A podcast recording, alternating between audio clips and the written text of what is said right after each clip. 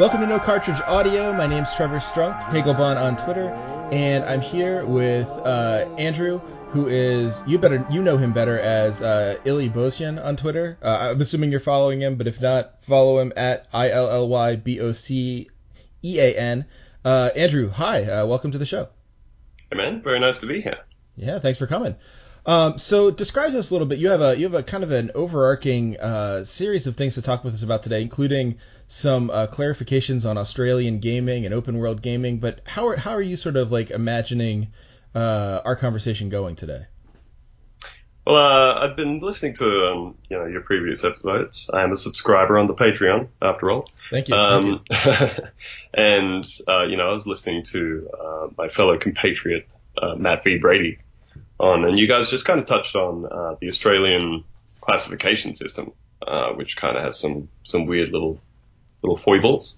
And um, I thought that was a that was a pretty interesting subject. I remembered a lot of that stuff going on. And I thought it might be interesting to touch on a bit of that. And um, as I as I sort of got to thinking about that, that kind of made me think about some of the games uh, that have actually been banned or refused classification in Australia, and some of those themselves, uh, you know, from from series series of games that uh, that I've always been a big fan of, um, or mainly the kind of thing that I play the most these days, which is open world games. Mm. Um, and you know, in listening to some of your other episodes, I I really started to think about you know when listening to different people about um, what it is that I actually value in games because listening to all these really different people with very different takes on things, you know, from from the sort of very casual gaming to to full on you know, academia, uh, people all had really different different angles that they come at games from, and a lot of people, you know, have very different different childhood memories of gaming.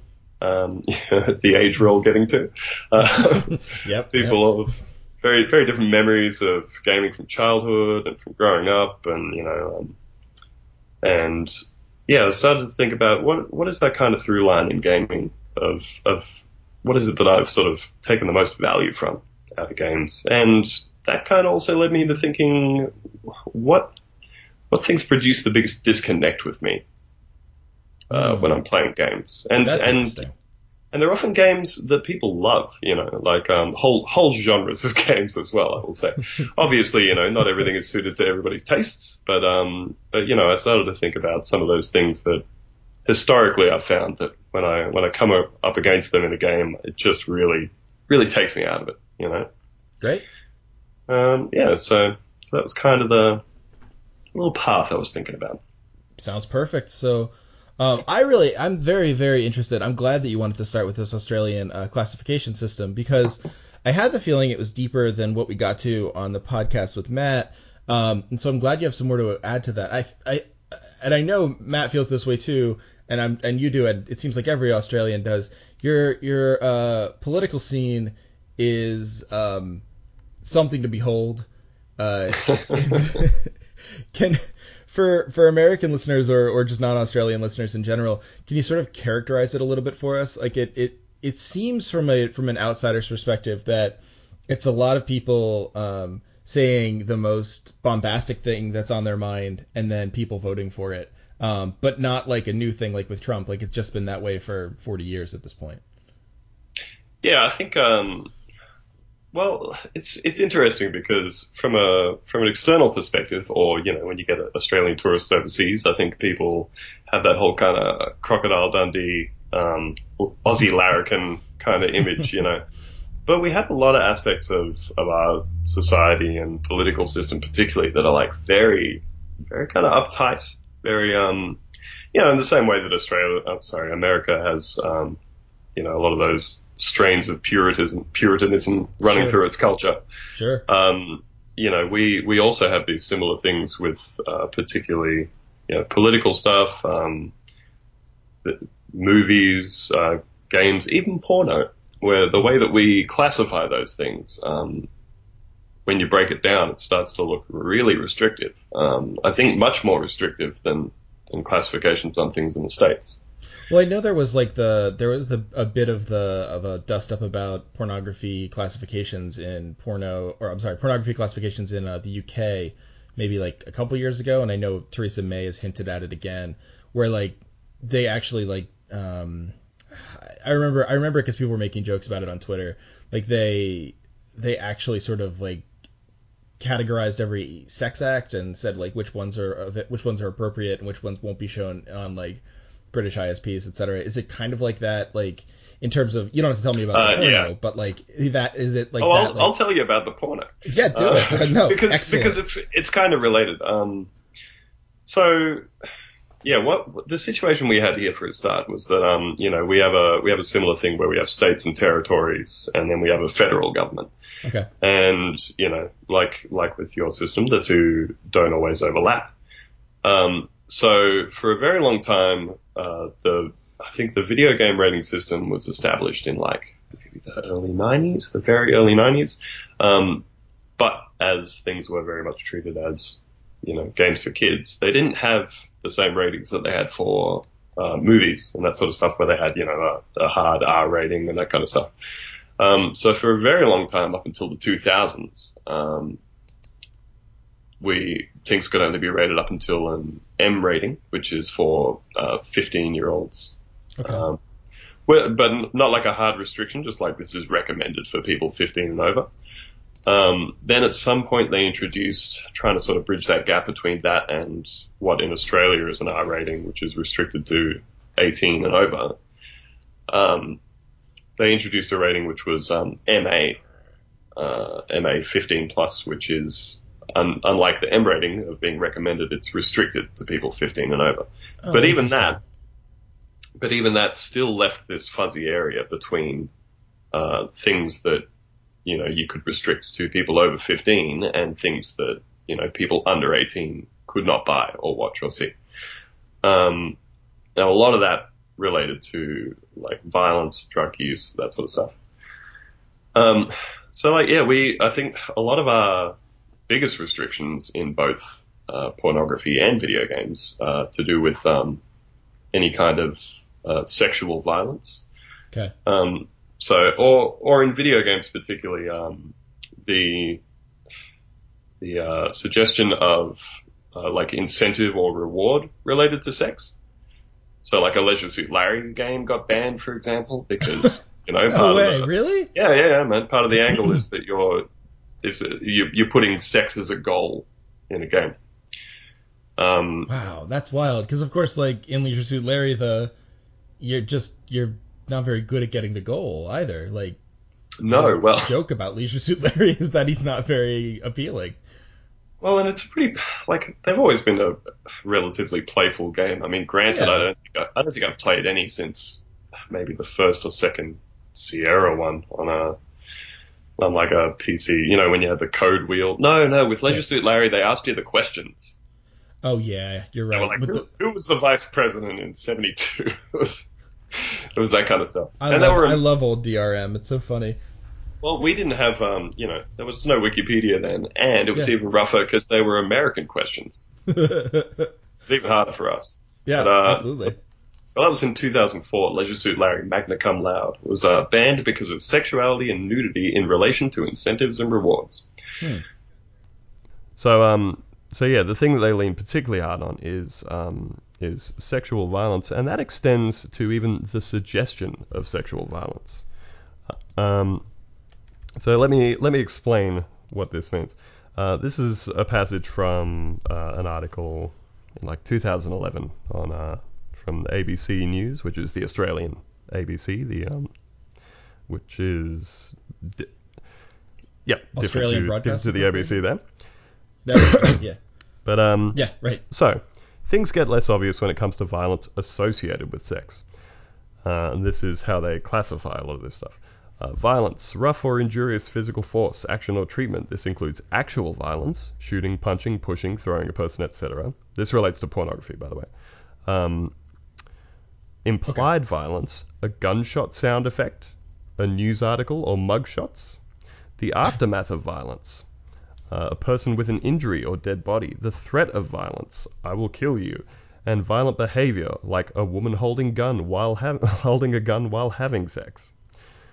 Um, Just that constant, yeah, you know, any and all violence, time. even if it looks contrived or unrealistic.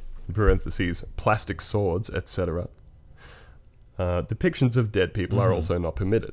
So in Australian pornography, um, yeah, you you can't have two people having sex with a gun sitting on a table in a background because there is the vague implicit suggestion that perhaps one of them is under the threat of violence if they don't have sex or something like that. Um, Interesting. you know, and they, and they have a, a bunch of other stricter rules about stuff um, here. I mean, a, a lot of stuff that comes out of America um, absolutely can't be sold in Australia. Like any, like we're saying, anything with any kind of violence. Um, we even have a classification that revolves around um, uh, women looking like they are particularly young. So, and they they also use they also use breast size Oh. to gauge this. So, yeah, if a woman has Oh, no. particularly small breasts, they'll they'll say, well, you're trying to make it look like she's younger than she is, so we'll ban that one. Or you can't have like pigtails and long socks and schoolgirl outfits and all of that sort of stuff. So, it's it's funny to hear all this because like on a certain level it, it- you could you could see that you can see the logic right? Where like you, you're thinking like well i don't like sexual violence and well i don't like pedophilia. Like that makes a lot of sense to sort of curb those things as best you can even the even the implications of them right? Because like obviously we would we would curb anything in america that had you know that was explicit like violence within like you know if someone filmed a, a, a an act of sexual violence um that would not be permissible to put online or, or sell or whatever. Um, same with pedophilia. But of course, there's things that kind of like skirt that line, right? But it's also it's also so funny to think about like you, you just like you immediately sort of get into that weird gray area where someone you know a, a, a sex worker is going to say like yeah look like I am I'm not trying to do anything bad here I'm not trying to suggest anything I just Yep. happen to have small breasts and I'm in pornography like why are you banning my videos this is like this is pretty hurtful um that's like it's just such Oh. a weird Oh, it seems it seems uh, hugely arbitrary, like so much of our classification does. And of course, all of this happens in the Yeah. course of something being submitted to the classification board. It gets submitted somewhere. Mm. Someone off in a room looks at it, arbitrarily decides on that day, "Hey, this thing kind of maybe this crosses the line for me, maybe it doesn't," and we'll ban this thing. Um, so with video games, it's it's similar where things will be submitted, things will become available for sale, something else will go on sale and get tagged for something that another video game had in it and got sold with two years ago. You know, um, one example of that actually that um that's on the list here is um, do you remember a series of games called Soldier of Fortune? I do Uh, that had particularly gory dismemberment of yeah um, that wasn't that the game where you could like you could oh like where like you had like 20 odd points of articulation where it would do Yeah, different things yeah. if you shot them like the and the, the ads i remember were like you could shoot them in the head you could shoot them in the testicles you could shoot them wherever you Yep. want okay yes i do I remember at, at what I'm sure was an inappropriately young age playing um, Soldier of Fortune 2 Double Helix, I Okay. think it was. Um, and yeah, you could you could like shoot a guy, get down with a knife, and like cut off their hand at the wrist, and then cut off their hand at the elbow, and then cut off their hand at the shoulder, wow and or like yeah, blast off all the points of them with a shotgun, all that sort of stuff. that's brutal Um, now, I remember playing that game. I remember playing that game that obviously someone I know bought. Uh, but much later than that, 2007, Soldier of Fortune Payback was banned because of high impact gory violence. Hmm. So that would have been, you know, a very, very significant amount of time later. Um, it's really it's really interesting to think about the the differences between the American and the Australian one and the way that you're describing it. I mean, just from a qualitative standpoint. So, like, obviously, there's a ton of quantitative difference, um, and that's probably the most interesting what you've just been describing. But like, what strikes me is that so like when you were talking about the difference between the M and the MA ratings in video games, um, I was surprised because in America we have um, what it's like KA, like, or kids and anyone. Um, mhm. There's the there's a G or a KO, I guess. Um, there's a G which is like anyone. Um, I think it's G. It's been a while. Uh, maybe it's Y. Um, and then there's T which is teen, and then MA or M, which is 17 and up. And I think Mm. for a lot of the M games, you have to have, unless you're 17 or older, you have to have a parent with you. So like, you know, kids can't go ahead and buy like Grand Theft Auto 5 Yeah, necessarily yeah. at a GameStop. Um, although Steam's made that a little more arbitrary. Um, in any case, Well, like, that's that's an issue here too. I bet. Um, Yeah, I, I- I don't want to. I don't want to jump the gun. That's going to be my next question to you. So, so, uh, so, so, marshal your thoughts. Uh, but it seems to me that like it seems to me that the the U.S. system has been fairly static since it was put in place for uh, movies. So, like you know, that's kind of like classically the that's the locus classicus of any kind of rating system in America, as far as I can tell, uh, is is the MPAA uh, rating systems for um, the Motion Picture Association of America's uh, rating systems for movies. So G, PG, PG-13, and R, and then above R, rarely NC-17, uh, which is restricted to people who are 17 and older. Um, because R movies you can go see with a parent, even if you're you know five or whatever, and uh, uh, X uh, in in sort of rare or pornographic cases. Um, but it's static. Like it's it's this it's this framework we impose on every single thing we have. Um, So everything fits into a bucket basically at some point or another. So you get Soldier of Fortune, and you're gonna look at it and you say, well, it's not it's not an X-rated game. I don't know if there are X-rated games. I guess they sort of pushed that line with something like Night Trap back in the day.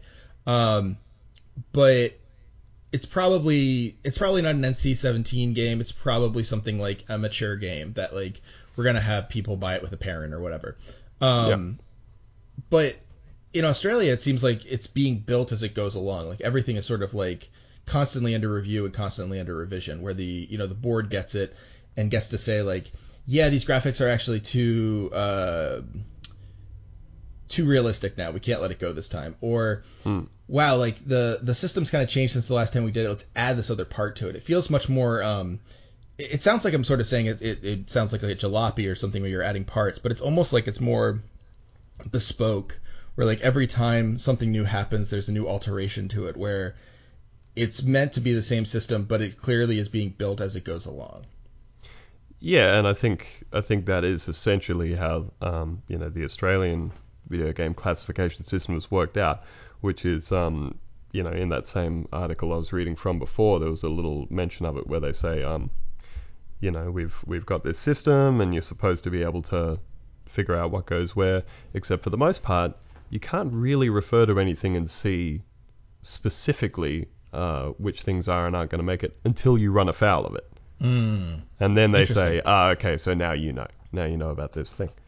Um, one of my favorite, one of my favorites on the list actually, in terms of um, I really hope it's what I, what you're gonna say. I, I have you um, have you ever heard the expression "wowser"? Yeah. As in like um, yeah, pure pure wowserism. Um, which in Australia is you know being being very uptight and so for for my for my money the number one pure wowserism uh, banning was a game that originally came out with an MA15 rating, and it was uh, Marc Ecko's Getting Up: Contents Under Pressure. in 2005. No one needs to. No one needs a, a summary of this game. We all played. This was like everyone's childhood. Everyone was playing the Marc Ecko Getting Up game. Like this was just super. po- No, I'm just. I'm kidding. No one. played this game. well, I'm gonna go ahead and assume uh, that it was that it was a game where you went around tagging things and doing doing graffiti. yeah, Um, probably some tricks on bikes and stuff. Marc Ecko is Yeah. known for that. Yeah. So um, so that was originally released with an MA15 plus rating. Uh, the federal attorney general at the time, Philip Ruddock, who, for the record, is a huge piece of shit, um, for for a wide variety of reasons, not just um, not just video game related, but also um, architecting a whole horrible series of human rights violations of refugees. Um, so that's that's a, a much bigger thing to hate him for than the Marc Ecko stuff. But um, he he personally intervened and appealed the rating and then had it banned for quote high impact themes involving the glorification of graffiti. Ooh. Which imagine That's some strong words right there. Not the glorification of the the dreaded graffiti. Well, what I like is that like um, there's a lot of other games on here where they were either like too violent or they had a scene, um, you know, that that triggered something with the senses, um, And a lot of games companies were finding themselves having to go back and redevelop those parts of their games. Um, so I think I think that was really what started to be a big part of the impetus for, for the different state governments to get on board and introduce an R rating Mhm. was that effectively, you know, companies overseas that were trying to do business here and sell products were submitting stuff, having it refused classification over something pretty arbitrary and, you know, often over over a single scene in a game and they'd have to go back and redevelop that whole chunk of it and submit it again and they'd have to manufacture, you know, a totally separate line of the games for distribution in Australia and I imagine it was just starting to turn into a big pain in the ass for them. Yeah, not not profitable. And from what I understand from Australia, it seems like it's a very, um, in a lot of ways, especially for because obviously like outside of America and China, every or I guess that's probably not true, but as an American, it seems like we sort of have the market cornered on being nakedly capitalistic. Um, but but it seems on some level that uh, this might you can tell me if I'm wrong. It seems like Australia sort of has like a fairly um, positive aff- affiliation with capitalism as well. Like it's a fairly sort of free enterprisey society, at least in some sectors. Yeah, well, we actually have um, we have a bunch of stuff that you guys don't get. Have you ever heard of the Australia tax? No. Uh, so that's a reference to um, items like video games and uh, software, things like you know licenses of Windows, all that sort of stuff.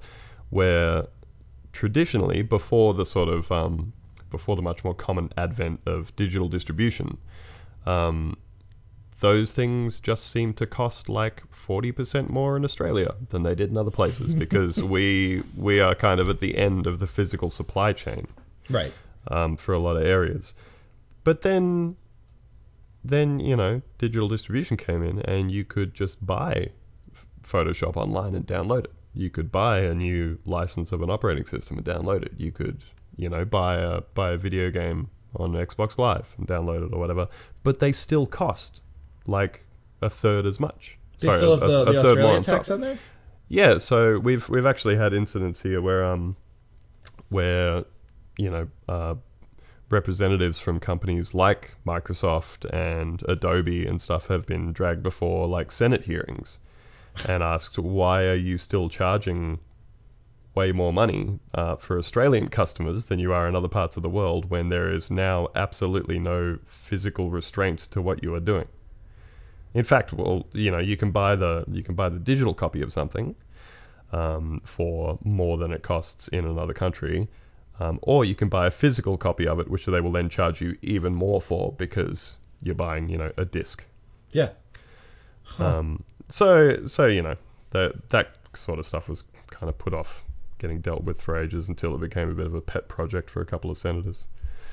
Um, see, weirdly enough, so Mark Marc Ecko's Get Up banned. Uh, Yeah. Man, Rockstar's Manhunt came out, um, and that got released. Uh, Really? Later on, it got reclassified as well. It, it got reclassified as refused classification. After that point, I assume when someone actually played it and went, "Holy shit!"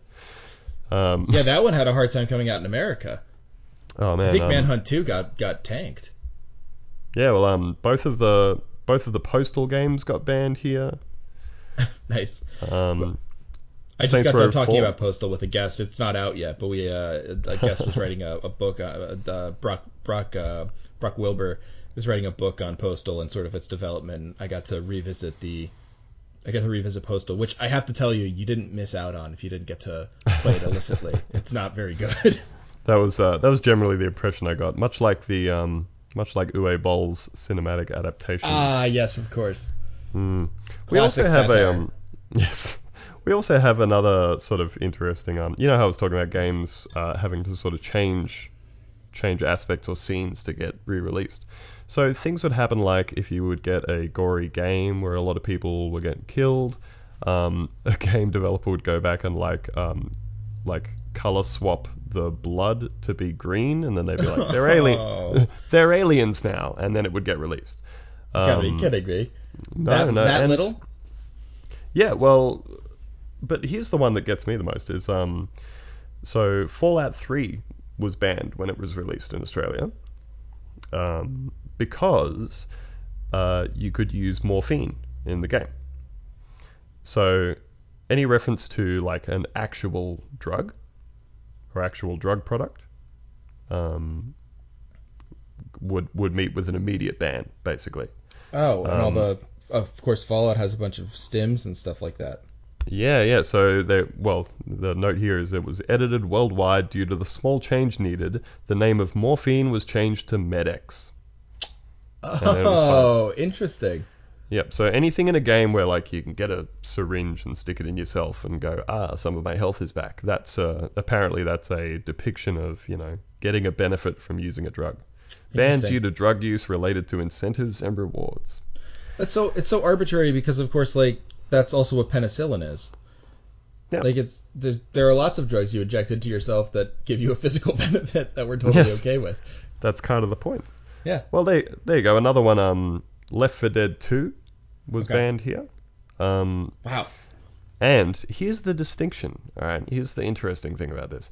You can play a game with zombies because those are, you know, um, animated dead people Monsters shooting. whatever. Yeah. right. monsters. You know, uh, Left 4 Dead um, had the sort of same uh, plot as the same plot idea as like um, 28 Days Later Right. where there were living humans infected with a virus that was making them behave this way. So in Left 4 Dead 2, that was originally refused classification because you were massacring tons of living humans as opposed to zombies, which again seems like it's such an arbitrary distinction. Like it's it's the kind of thing that I would have thought only like like film nerds arguing about whether or not like 28 days later counts as a zombie movie because they're technically alive like that kind of shit that Yeah, I was doesn't act- actually- like Yeah, because it's like I was thinking. Well, is it like I was trying to come up with other instances of that. I was thinking like, is da- is Dawn of the Dead like that? Is it a virus in that one, or is it are they actually dead? Because Night of the Living Dead, they come back to life, but then like. Which films are is it a virus and which films are they dead? And it's just such like you're right. It's totally arbitrary. The idea of like the the the the seminal idea is the a virus or something is spreading, and Hmm. that's all you need to worry about. that's it you know um, it Yeah. seems like such incredible splitting of hairs um, yeah, absolutely. so uh, so there's a bunch of entries uh, related to um, you know one of my favorite game series everybody everybody loves some grand theft auto oh yeah. Um, now, each of the entries in the series here um, seems to have uh, an instance where they have been released either in their original state and then have had to be edited in some form and re-released, um, or where they've been released in an edited state and then um, and then a new sort of well, again, one of our arbitrary changes to the rating system has happened, and they've been able to put the original version out. Sure. Um, for example, San Andreas had its classification revoked following the hot coffee controversy. Ah, yes, that actually that hit safe, that hit us too. That was actually a really big deal in America as well. People Which- were not happy with the sex mini game. Well, but it wasn't in the game. That was that was what was so frustrating about it. Yeah, was that, you know, ended up that ended up being the that ended up being the salient thing here, and actually no, it it never got revoked. There was some talk of like revocation or or that never happens here, but really in the end it was like I think the legal piece, and I'm I'm just remembering it. It's quite a while ago, uh, so if I'm remembering it wrong, apologies. But like, yeah, that was the legal piece here. It wasn't in the game. It was a, a fan Hmm. mod or a mod that happened after the fact, and so like it, you know Well- you couldn't possibly hold it responsible. Yeah, it was. Um, the way I remember it is uh, that it it was in the code. It was in the you know final code of the game, but they had obviously at some point said that's not going to fly, and then basically they they'd removed the scene from the narrative, so there wasn't Right. actually any way to to get to it or do anything. But the code was there, and what had happened is someone had done a mod that just gave you know gave you the ability to, to run the code and play that Okay. scene, which was you know in in Rockstar's defense never actually included in the game. It's just that the code was present in the release, um, which you know like, uh, personally I would argue that it's not in the game. It's just kind of on the disc. yeah, um, well, yeah. Then you're sort of getting into you're getting into the the dicey thing of intention, where it's like it, it is again going back to that puritanical uh, thing we were talking about. Although obviously in America it's puritanical, in Australia I, I don't quite know what I'd call it. Maybe you can. What what would it be? Is it would you call it? Is it religious? Is it cultural? Is it? Because Australia as like a colony, I I don't know like what the history is there. In terms of cultural, I know the general history. Yeah, I think you know I, I can't really put my finger on it in a way that is so explicitly tied to like um to you know religion and and the the very specific origins of America. But um you know one thing I definitely think is that Australia Australia does not have the relationship with sex that it thinks it does. You know, I think um yeah, I think I think that people here tend to think that we're a very sort of you know open progressive society about all that kind of stuff. But the parade of constant shit that we have in the media about all kinds of worrying about people's sexuality and all that kind of stuff just makes you think, no, we're we're not there at all. Right. Um, yeah. and and again, you know, I think you could you could probably draw some parallels between Australia and America in terms of um, you know how how the countries were settled and and by which religions and that sort of stuff. Mhm. Sure. But um, but uh, yeah, no, it's it's an interesting one. I mean, the Um, reason I ask is because in in sort and that's elucidating because in a sort of Puritan sense or puritanical sense, you can. I don't know if you've heard about this. I don't uh, know your your engagement with sort of the more uh, uh, let's say textually rigorous uh, versions of Christianity. Uh, Oh where, well, like- yeah, the the guys on the Mayflower got thrown out of England for being too uptight about it. That's everything, right. didn't they? That's right. Exactly. So you know th- this strain exists to this day, and, and there's moments where like it comes out where you hear people talking about um, the Ten Commandments, and so like one of the Ten Commandments is uh, classically uh, don't don't kill anyone, right? And thou shalt not. Um, I think it's I think it's kill. I'm revealing my own ignorance. Um, but there's also this caveat that people will say where it's like it's not just about not killing it's about if you have the idea that you would want to inflict harm toward death on someone in your mind you have that thought the thought toward murder in your head not even like planning it or wanting to do it but like "Ah, i could kill that guy um then that's the exact same sin it's the same mortal sin um which is Can't this- even think about killing people now. Jeez. Yep. Nope. Not adultery. not killing people. Nothing. You, you can't have any fun. Um, but it's like it, it. It's this. It's this version of intention that is so abstracted, where like the code actually counts in that version of things because the code is the code has been thought about and the code is like physical in some way or another. Mm. So it, it Because, shipped. because it was created in the first place. Yeah. Yeah, and it, it shipped like with the game insofar as like the game included it as one echo of one intention a long time ago. Um, But Whereas from my from my Yeah. point of view, you would look at it and say th- they have already censored themselves. Right. You know, they they clearly looked at it and said, all right, that one's going to be a bridge too far. Yeah. Take it and, out.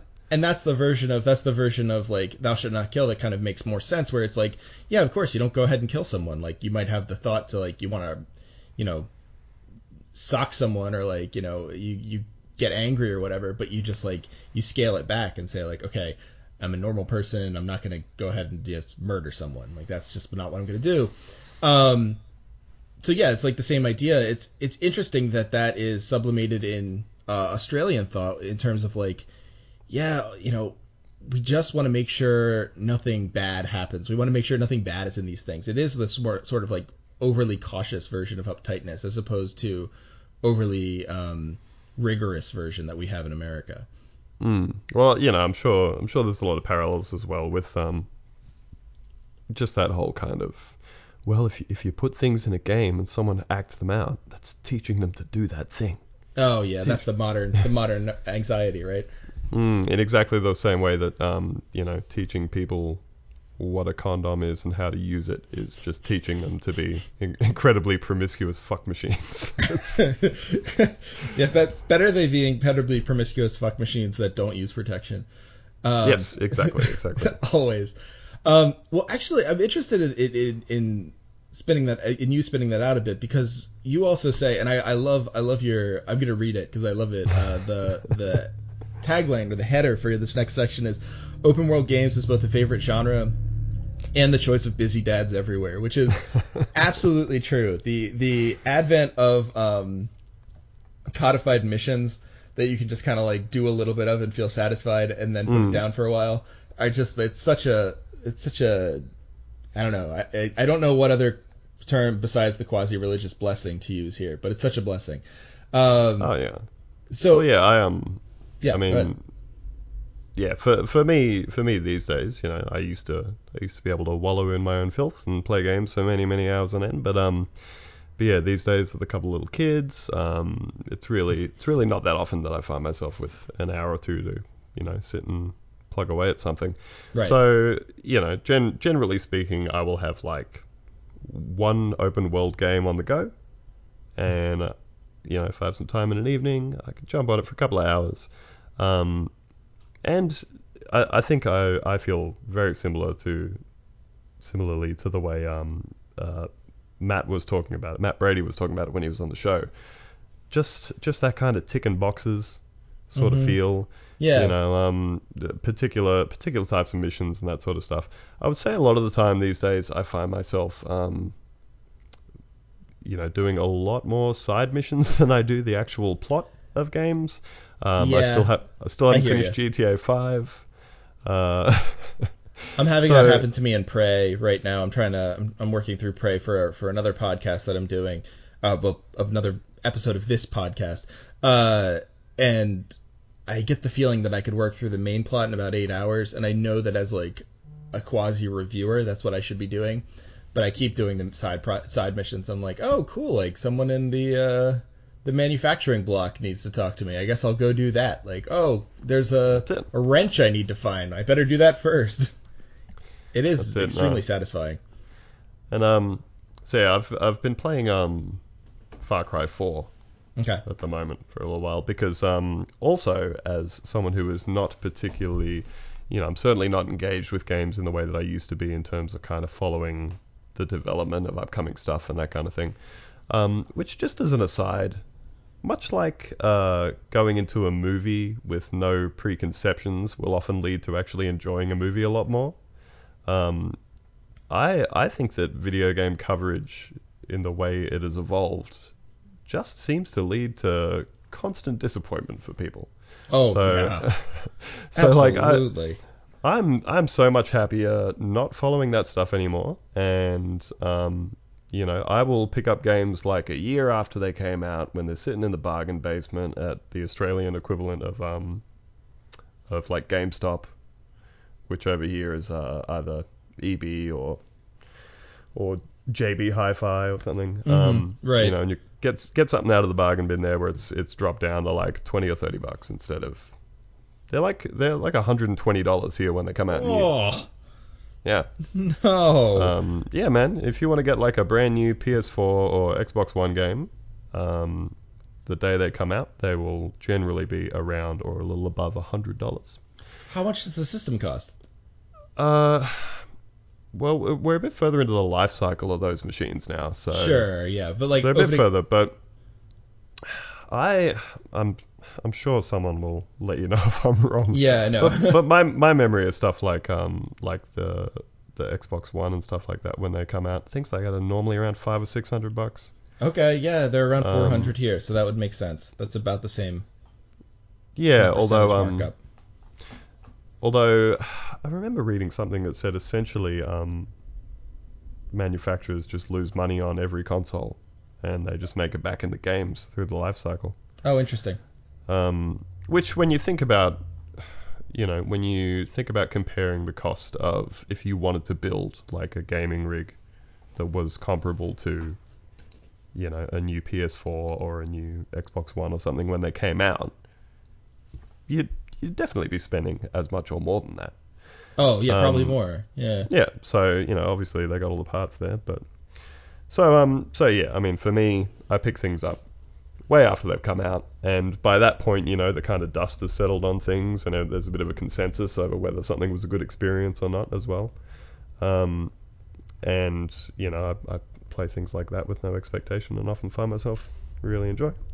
So I've been playing Far Cry 4 quite a bit, um, which uh, shockingly seems to be another entry in a series of uh, the type of games where you are a miraculous white guy who goes and saves a a pretend version of a of another country somewhere.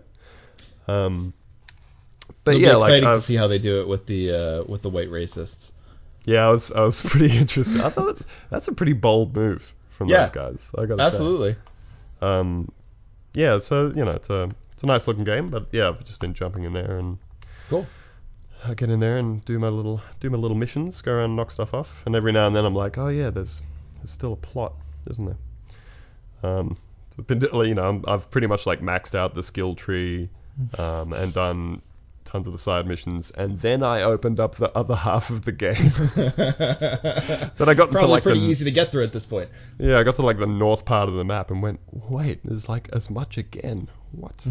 Oh no. um, I mean, yeah, so Oh, go ahead.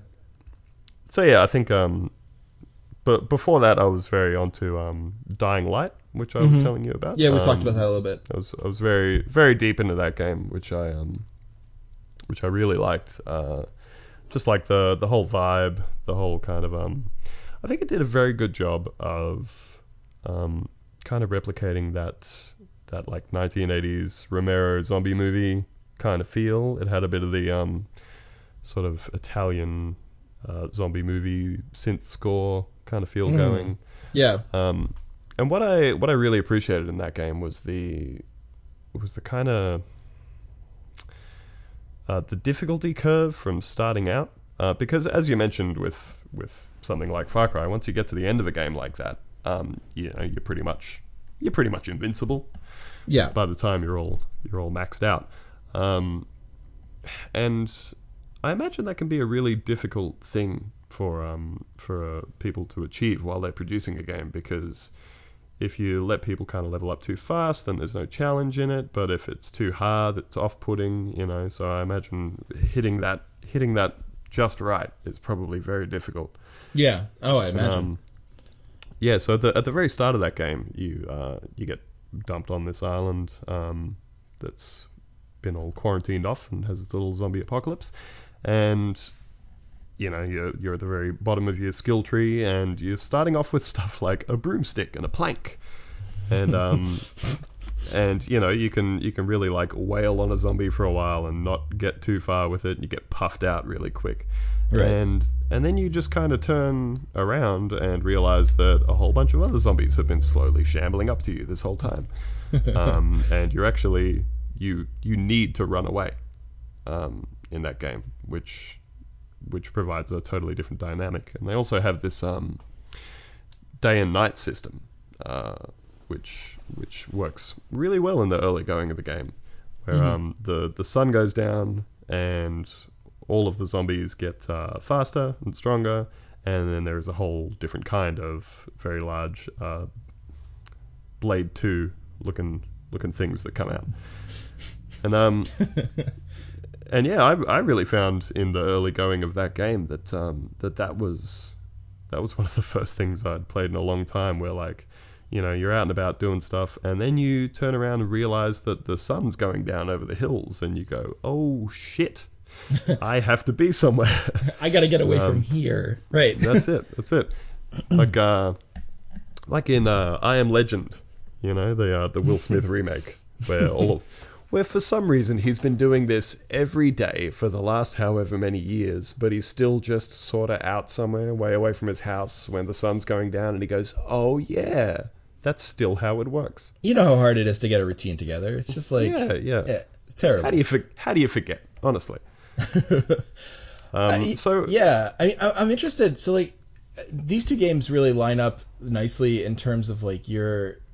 I'm super interested in this fluidity element because obviously like the open world games have this sense of. Um, and I, I, this has happened to me when I've tried to talk about open world games before. There's not, there's not a unifying mechanic. There's a unifying sort of philosophy about it, which is like the side missions, the the main quest, the skill trees, all of these things kind of show up, right? Where you have like this massive world that you can explore on some level or another. Uh, in in in you don't have total free rein, but a lot of free rein. Um, the the way you kind of identify the difference of game control schemes, I think, is really interesting. Like in uh, Dying Light, and we've talked about this before. not on the face, not on the um, uh, podcast, but the um, you know the the parkour style, and that's really like something that you found interesting, and something that a lot of people found interesting, like the the fluidity of movement. Uh, people describe it as parkour esque. Um, but then that, comparing that to something like Far Cry, where you say, in fact, like the non-conventional control schemes, and I'm reading from you here, but I think it's a good way of saying it.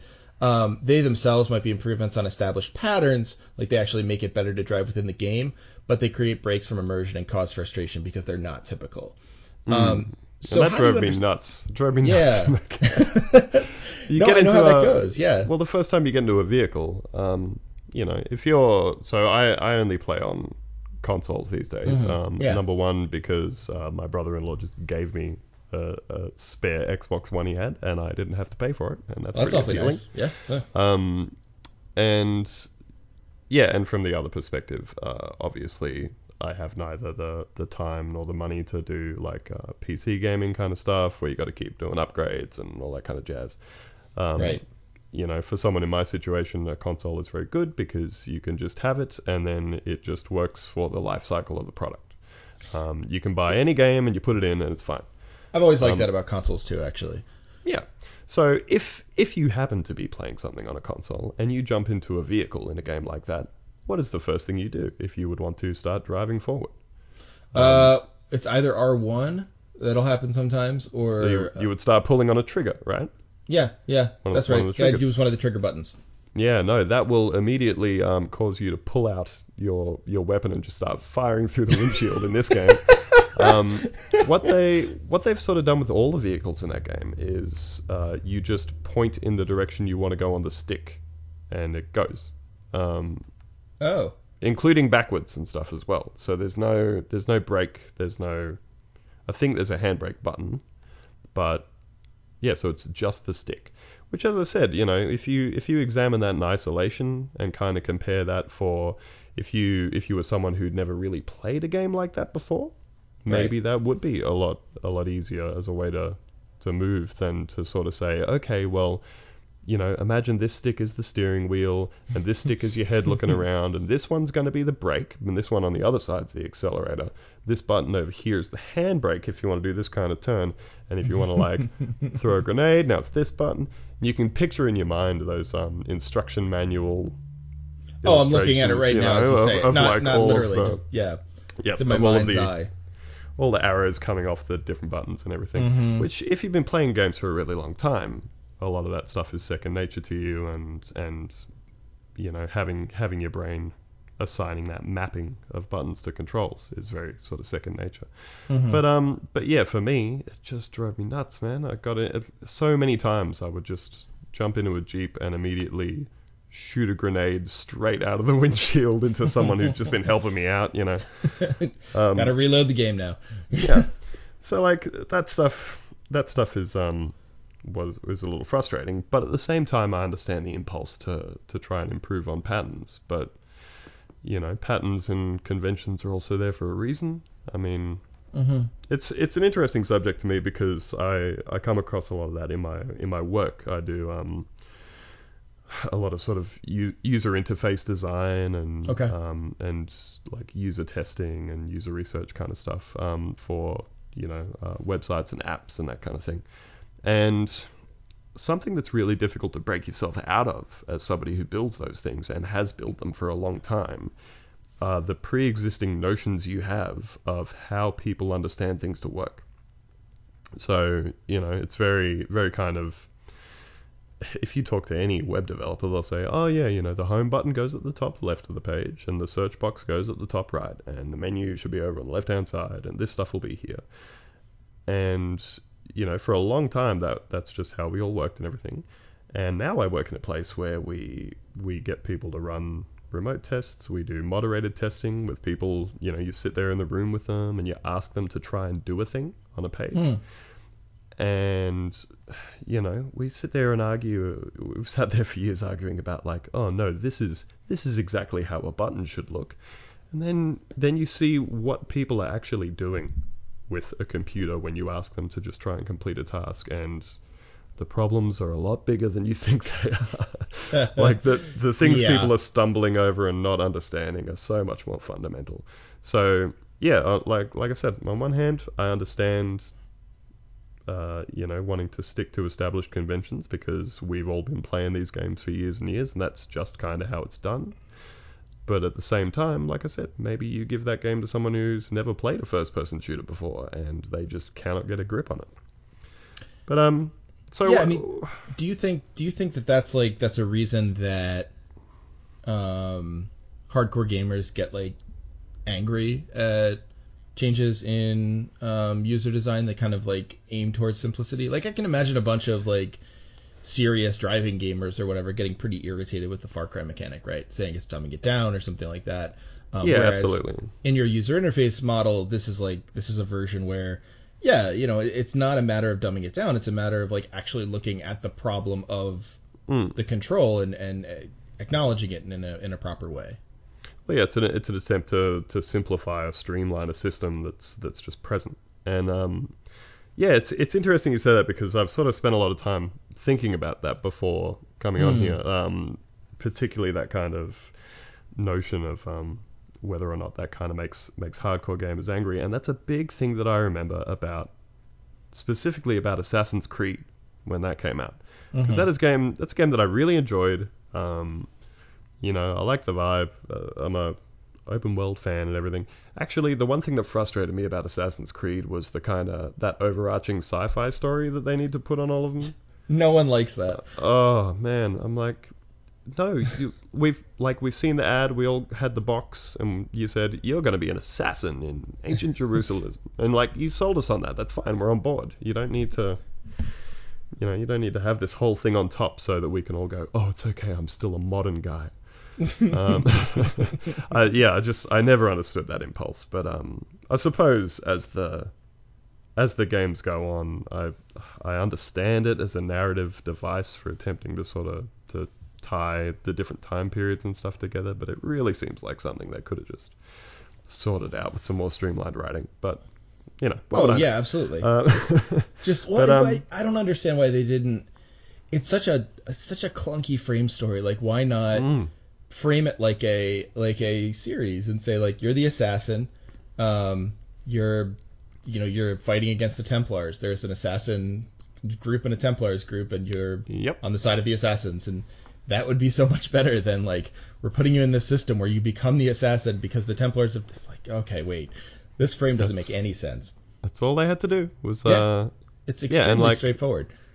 and well, even the fact that the plot is that it's it's the same, you know, two sects of of organizations that have been battling against each other all through time, and it's like, yes, there's your plot, just do that. But um, they should have anyway. had you there. yeah, coming coming back to the um to the actual aspect of it. No, um, garden paths are well welcome. well, um, so yeah, I, that was something I really noticed when that game came out was that um, was that you know that I, th- I think the mechanic was just kind of that you held one of the shoulder buttons as you ran towards things, and then you could just point in a direction, and and your character would just climb and climb up things and right, yeah, in Jump over fun stuff, ways. all that sort of yeah. thing. and you know like I I loved it. I couldn't remember playing a game that had that sort of thing, and I I I think I loved the sort of um the the vertical freedom as well hmm as the um as just the general stuff. There was there was another aspect of it as well that really appealed to me, which again infuriated a lot of hardcore gamers, and that was that kind of um parry based combat, you know. hmm Yeah. Um, and I think I don't know. See, this is where I feel like I, I had that I had the biggest divide with people over that stuff. Was I feel like a lot of hardcore gamers were like, "Oh, you're just making this stuff really easy. You don't have to do anything difficult," you know. Um, whereas I I took that stuff as as like, man, you can just you can just run at this sort of unbroken pace across rooftops and jump over things, grab on the ledges, and get into fights with like 10 dudes where you don't get hit if you kind of time everything right and do all this sort of stuff. And and I loved it because you could create this really kind of cinematic sense You know, Mm, in a way yeah. that you couldn't do with other games. In with games where you know if you come running up against like a, a wall that is shoulder height, you can't get over it. You just got to go all the way around. Like, um, like even Far Cry 4. You know, there's a there's like a, a it's like a grappling hook in that that you can climb up specific points um, dotted Right, on yeah. on walls and stuff. But um, but yeah, there's no verticality otherwise in that game. I mean, uh, like you know, you can you can fly stuff and you can there's a wingsuit and all kind of shit, but it needs to kind of be used in very specific ways and from from specific points, and you need to be somewhere before you can do a, a, a thing. But um, but yeah, in those other games, it's just kind of like you know, in, in Dying Light and Assassin's Creed, it's just any surface that you run up to and touch, you can climb up on. And um, yeah, so for me, I I really I really love that cinematic sense and that sort of fluidity of control, and even being able to kind of I don't know. For me, I think yeah, people seem to think it was this big appeal to, to casual gamers and saying, oh, let's let's make it not hard to do anything. There was still there was still an aspect of you know you had to have a decent set of timing and all that sort of stuff to do Mhm. some of those things. But um, yeah, like I said, it just you know at at their essence, aren't a lot of games wish fulfillment and and power fantasy or you know embodying a character that isn't you. And Yeah, I would agree with that. And I think like, you know, there's a there's a sense that the, you know, I know there's a sense that like it always strikes me as anger, right? Like and of course it's anger, but anger that like the there's a group of, of gamers that get to have the experience that you had without the without the investment that you had to put into it. Yeah, you didn't have to pay your dues. Right. Yeah. Yeah. So now now you can be really good at video games, and like it doesn't mean the same thing as me being really good at video games, right? Like that's sort of like the Mm. the frustration, and like it strikes me that that's a that's a profoundly and you use the term cinematic, and I think that's that's probably right. Like it's a profoundly non artistic, aesthetic, cinematic, however you want to think about it, way of understanding video games. Like Mm. the experience should count for just as much as the challenge in a lot of ways, insofar as, yeah, Assassin's Creed isn't the hardest game in the world. It's like pretty easy to play. Um, at the same point, you're playing as like a super high end assassin who's incredible and can leap over buildings, and that's really cool. Like that's fun. Exactly. Should they be stumbling around up against walls and like right. j- yeah, try, trying to jump over a gap and falling down and going back around again and trying it again? Yeah, like that. That's that's a much more that's a much more fulfilling representation of what it must be to be an assassin, right? Like, Yeah. yeah, it it it again, like this is a question you posed, and I think it's it's the right question to be asking. Where it's like, is the control scheme a means to an end? Is that the point of the game, or is it the means, or is it the means to the end of like actually giving the player a, a world to inhabit, like an unconscious, you say, world to inhabit? And I think like that that question of whether or not the control system should be present should be like ava- like should be should be on the scene in that obvious way. Is it like is it meant to be there and like take center stage or is it meant to sort of recede into the background? Um, Hmm. i think i tend to agree with you that it should probably recede into the background. It should be as like natural as possible Well, and obviously it depends on on the game and what the kind of you know what the creators wanted you to get out of it. And we Mhm. could look at we could look at games like say um you know Dark Souls and that sort of stuff, which I haven't played, but you know I have an understanding of, and I, I sort of get that people look at that as as maybe like a modern spiritual successor to like the really hard Mega Man games, that kind of stuff. something like that yeah sure Um, yeah, yeah, and and I feel like what what a lot of people enjoy or claim to enjoy about some of those games is um is you know just just trying to get this thing right over and over again and and you know maybe your hands just can't get there fast enough the first 30 times and then you finally do and you get a great sense of accomplishment out of it yeah but I also completely understand that experience not being interesting to a lot of people.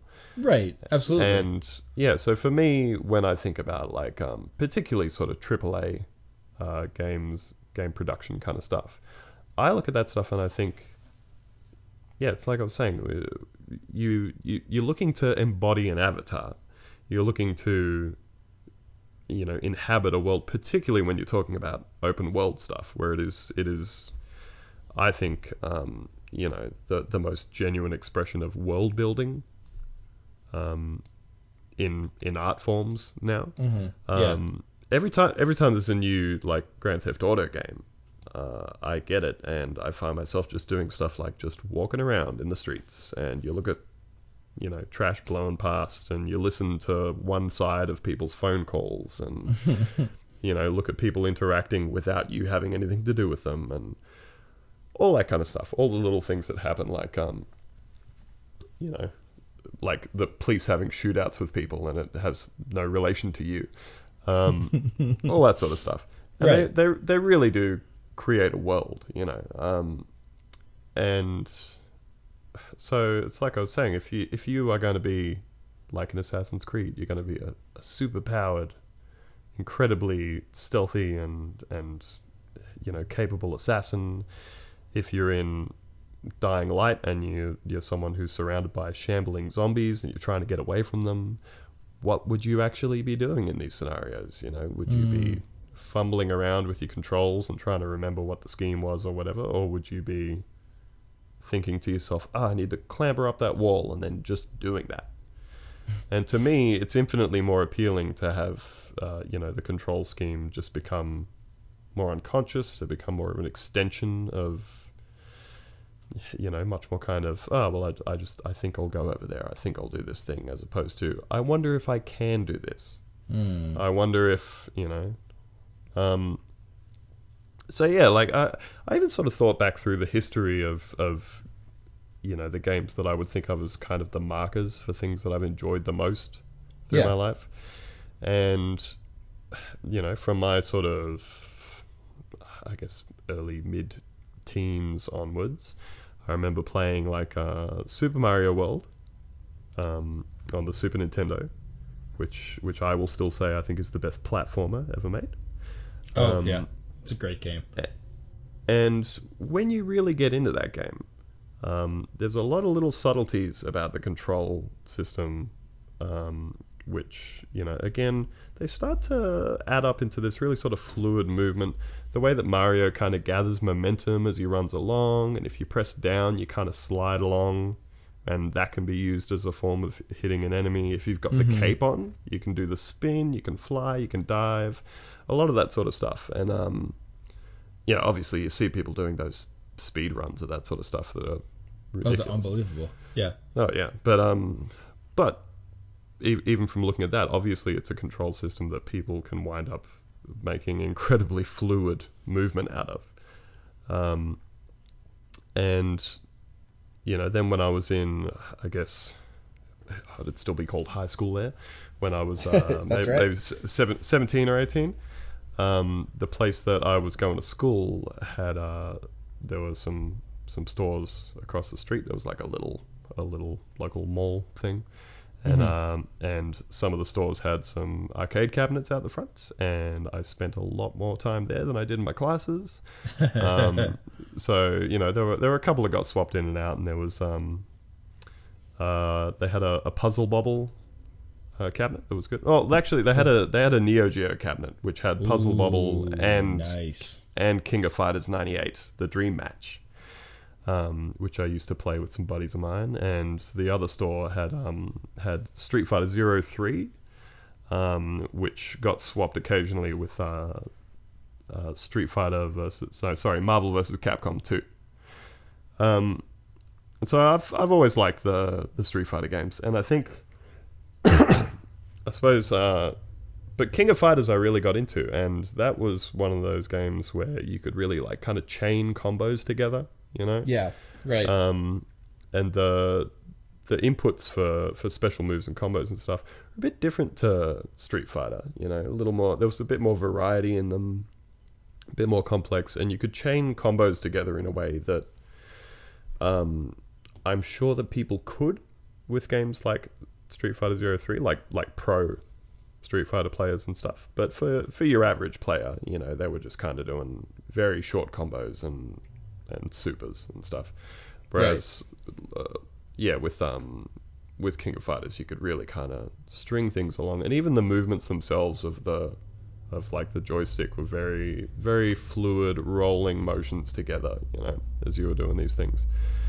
Um, and yeah, e- even other games like, and then later on games like Assassin's Creed, and um, I don't know if you remember the Matrix game, uh, Enter the Matrix. Did you ever play that? I never did, but I remember it coming out and like being surprised that a Matrix game was good. Yeah, Like- yeah. Um, I don't remember that much in the way of specifics about it, but I do remember it doing a very good job of recreating that sense of kind of being able to similar similar to what I was talking about with the Assassin's Creed stuff, where being able to sort of parry and and do these big combos on multiple opponents and stuff that all Mm. felt very very fluid and seamlessly joined together and everything. And um and yeah, I kind of realized that the commonality through all those games that that I sort of spent the most time with was was being able to sort of just get this unconscious grasp of a control system and really create kind of fluid fluid movement and fluid sort of unconscious expression Interesting. in a sense. Yeah, I think that makes a lot of sense, and I I think it ties back to that that initial. I mean, in a very interesting way. I think it ties back to the initial discussion on censorship too, or or, or um, regulation of games, because I, think you know this expression of unconsciousness of like being unconscious or, or existing sort of within the game world in a in a sort of um, ludic or or um, I don't quite know how to say it without sounding pretentious. Um, uh, it's like out of body almost experience uh, of playing video games. The way that you can separate yourself from your your daily materiality or your daily sort of Mm. like it's an escape in, in, in its own way.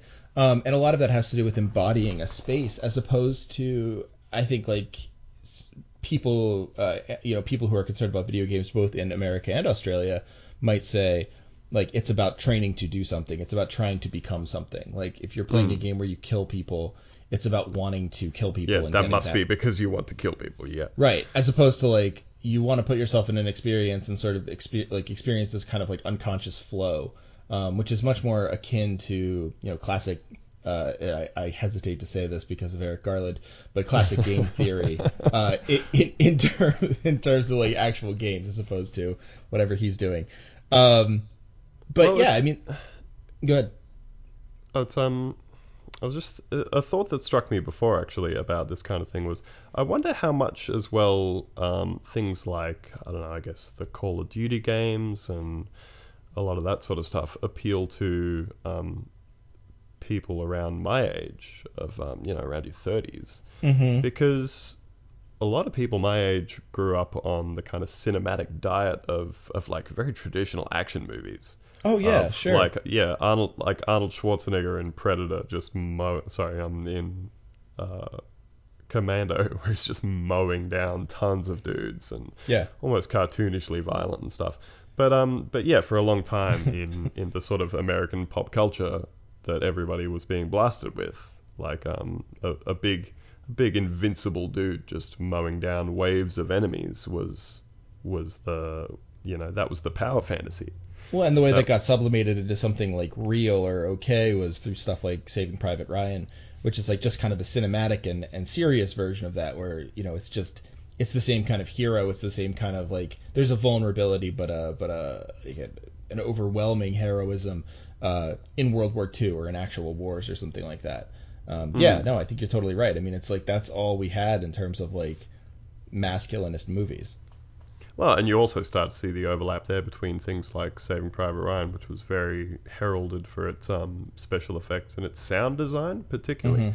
Yes, Uh, you know, people people talked about how um, immersive it was that you could hear these bullets whistling past you and ricocheting off things, and um, and that's part of what the experience of a lot of those other games is supposed to be about, like uh, like your Call of Duty and um, I feel like I'm completely forgetting the name of the other big franchise. Uh, like Um, um, uh, yeah, I am too. All of a sudden, hmm, um, um, Modern Warfare, uh, Battlefield. Uh, yeah, Battlefield and that sort yeah, of stuff, where where particularly the historical ones, you know, where you're Mhm. supposed to be kind of re- reliving storming Normandy and right.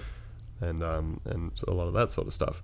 And you know, you you could kind of argue that at the end of the day, those those two pieces of art, if you want to call them both that, uh, are striving to kind of create the same experience for the people indulging them, which Hmm. is to which is to feel like you're there, um, without having to be there.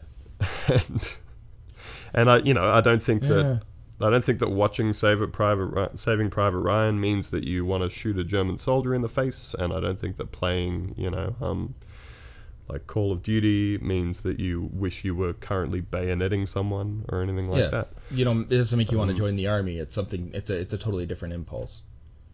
Oh God no. Uh, you're you're not looking to join the army or any street gangs after uh, after playing all, all these video games. that's it. Um, no, pretty much pretty much everything to do with the military makes me go, thank God I'm not in the military. Uh, my my my sort of like formative military story was the uh, the Marines. The, uh, this makes me sound special only if you don't grow up, like only if you have not grown up in the recruitment culture of being a 17 to 18 year old male Mm. in America, where constantly the armed forces call you and ask you to join their various armed forces. Um, and so the Marines called me and asked me to join the Marines, and I said I'm not really interested in joining the army. And they said, no, no, no, no, no. This is the Marines. And I was like, yes, that means nothing to me. Like, I'm, I'm sorry. It's you're talking to the wrong guy. Like, I'm, I'm still not interested. Um, is- so I'm with you. Like, it's not. It's never been something that's even remotely palatable to me. Which um, which I suppose is interesting because there are plenty of people I'm sure who would take that as you know thinking that, you know, there's as as disrespecting the troops. Oh yeah, I don't. I don't mean any. I, I don't mean any disrespect to people like you know like um Army Strang on on Twitter. I don't know if you follow him or not, but he's. I- a I do, of I do. Yeah, yeah, he's a good guy. I mean, he's he's a troop. Um, I've been I've been listening to his podcast and it's um it's it's really interesting to hear him Yeah, and those other guys stuff. talk just just as just as regular people because um, Mhm. so much of the time with things that relate to the military, you know, the- whoever's talking about it has an angle that they're pushing, mhm. and it's really interesting to listen to those guys just talking about, you know, just being people. A lot of people are in the military, are doing it for a job and for a career and um, for a lot of different reasons, you know. yeah. But uh, whereas Well, uh, you know, I'm sure I would have a very very different opinion about the uh, military if, say, my country were being invaded.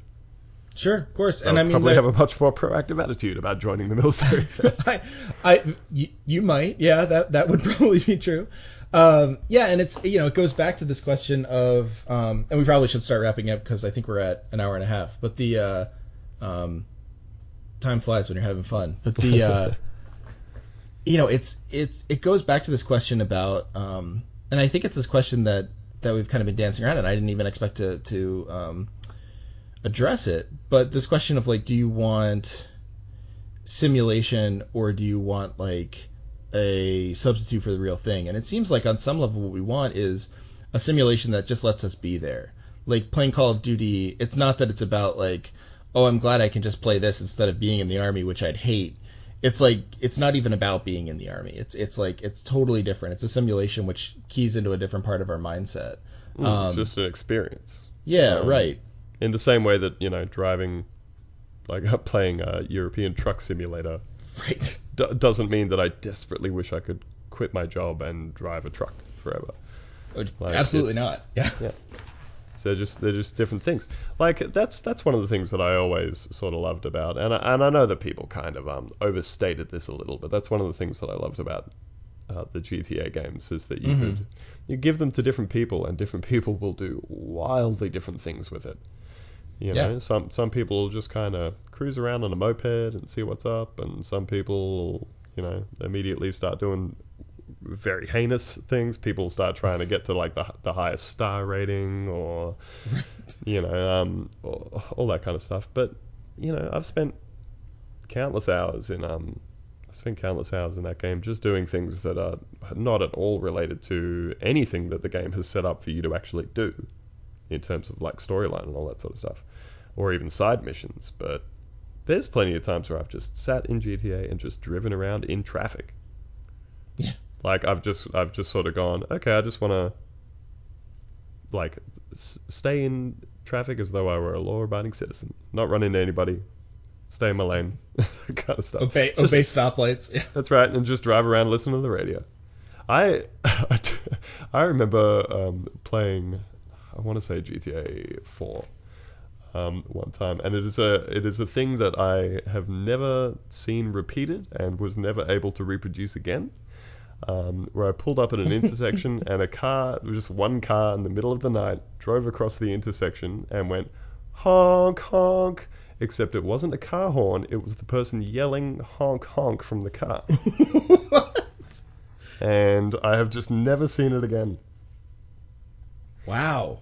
Yeah, and and it just makes me wonder, like the yeah the sheer volume of of dialogue and all that sort of stuff in completely arbitrary NPCs and stuff that they pack into that game. It really makes you wonder what kind of stuff is in there that very few people have ever seen or anyone has even believed that they saw when they did.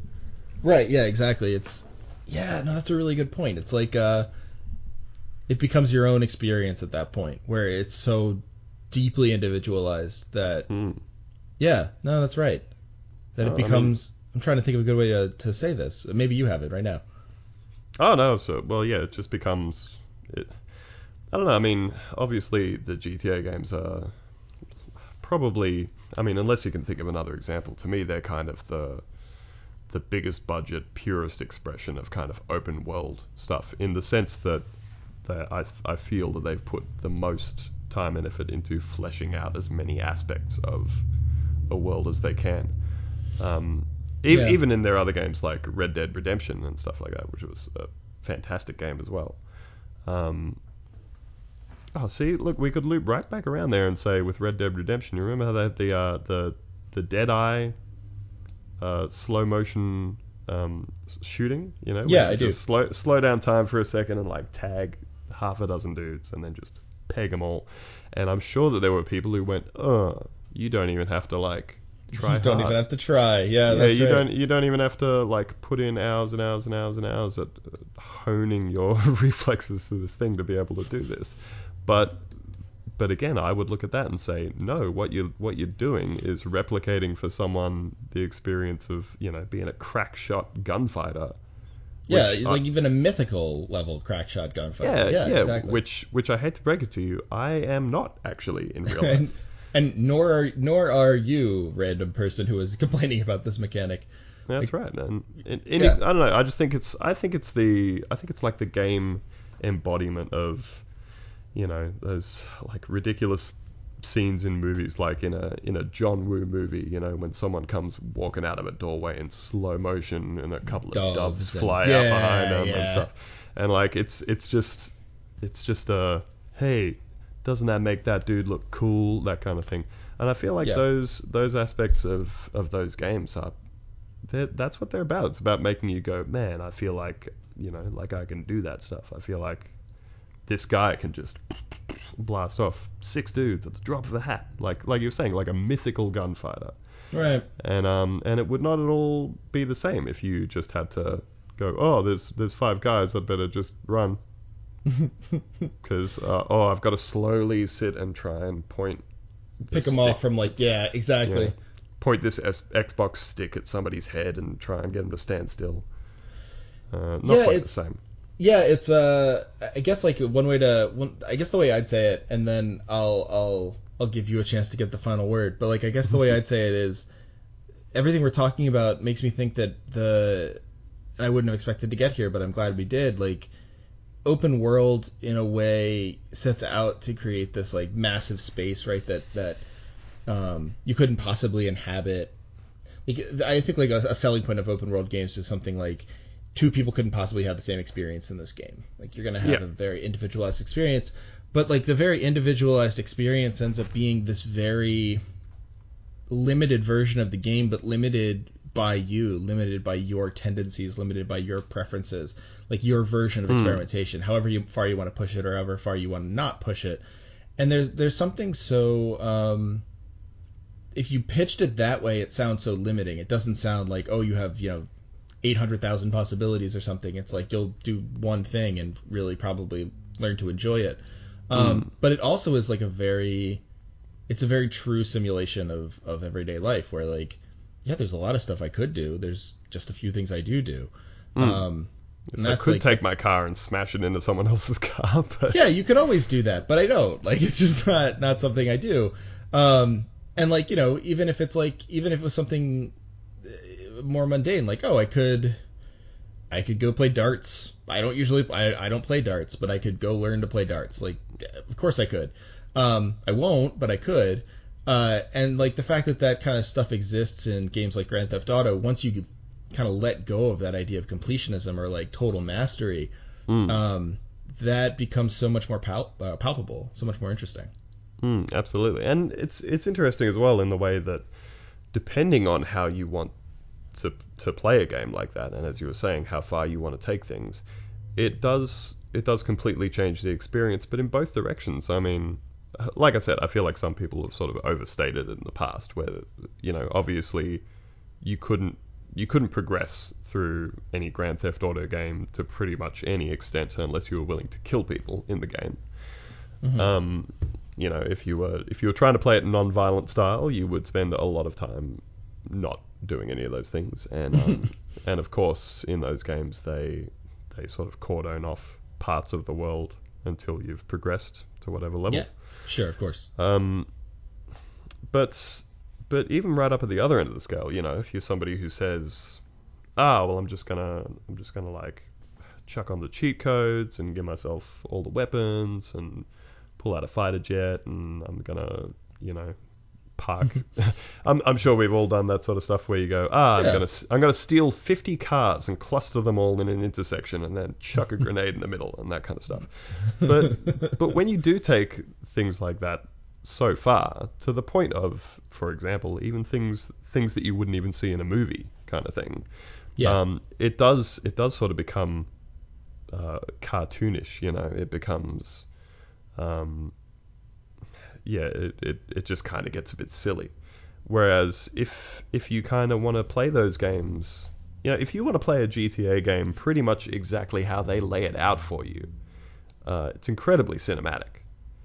Um, you know, a game like GTA 5 or even GTA 4, I remember um, I remember playing one of those games and pretty much right off the bat they have you you know in a in a gunfight with AK-47s and you know cops hiding behind cars and stuff and you know in, like individual bullet holes in cars and glass shattering and all that sort of Yeah. stuff um and you know I remember playing one of those games uh, right at the start thinking holy shit this feels like you know the the heist scene in Heat um, which I'm sure was ve- like there are a lot of very very deliberate pop culture homages in in those games. Sure. But um, but yeah, I think if you play those games as they have kind of been laid out for you to play, even though as we have said, you can play those games any way you want.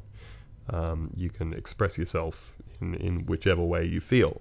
But if you kind of run through them the way they want you to, they they become really cinematic. Um, Mm. and even if you kind of try to treat, um, even if you kind of treat your character with a bit of a bit of sort of, it's bad to get shot a bunch of times with an assault rifle, uh, like you would in real life. But again, uh, you know, it kind of feels like it heightens the stakes a little, and that's that's Yeah. an interesting aspect too, because that's entirely down to your brain's own interpretation. Um, Hmm. You know, e- even even things like uh, even things like the choice between driving a car in Grand Theft Auto from the third person camera angle or from inside the car Yes, absolutely. uh, makes a com- it just completely changes. it's an Um, enormous difference. Oh yeah, like the the sense of velocity, the sense of danger, like um and momentum as you're driving around is just so completely removed from how it is with the with the third person angle. Um, so yeah, I, I really feel like if you if you sort of choose to play it in a way which encourages that kind of cinematic depiction and and everything, then you just wind up having a getting a completely different feeling and experience out of it than you would if you just said, yeah, it's, a, it's an open world game. We'll just go bananas. right. Well, this has been fascinating. I I really appreciate you coming on. This has been really cool. Uh, working through all these issues, I like. I looked at your outline, and just for anyone listening at home, um, I guess all of you.